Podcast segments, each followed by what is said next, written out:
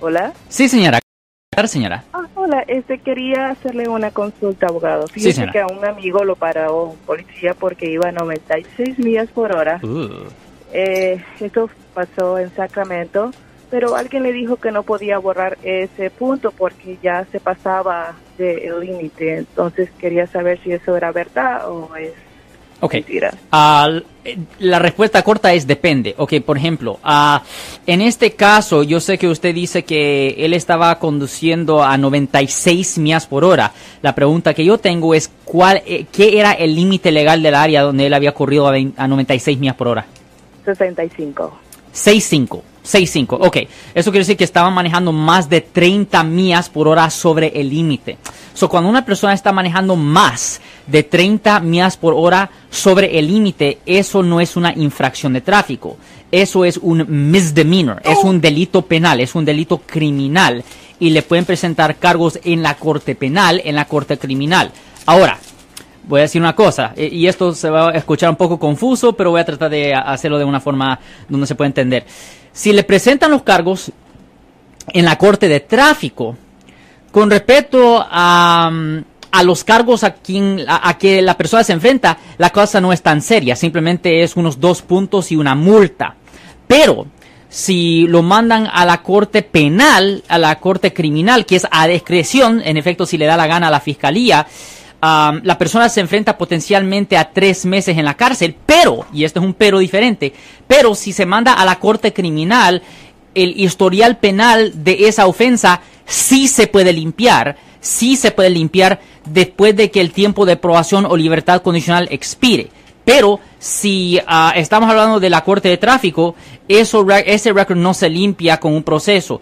E- esos puntos se eliminan solos, pero con simplemente el tiempo. Y generalmente para los delitos, los puntos se tardan como si- de 7 a 10 años para que se eliminen. So, todo depende si lo presentaron como una infracción de tráfico o como un delito. Y eso es 100% a la discreción, a la discreción del fiscal que toma el caso, señora. Ok, entonces le voy a decir que le llame a usted mejor. Ya, y de- evidentemente que debería de revisar el registro. Es bien importante tener la, información de la corte para verificar si esto fue a la corte penal, la corte criminal, o si lo mandaron a la corte de tráfico, porque este código en particular de manejar a más de 30 millas por hora sobre el límite, esto puede ser cobrado como una infracción o como un delito menor. Y Alex, hemos hablado sobre el hecho de que cuando no llega el policía a esta clase de sesiones legales, eh, le pueden hacer un dismissal de esa, de ese cargo o de esa violación. ¿También esto aplica uno va a tan alta velocidad?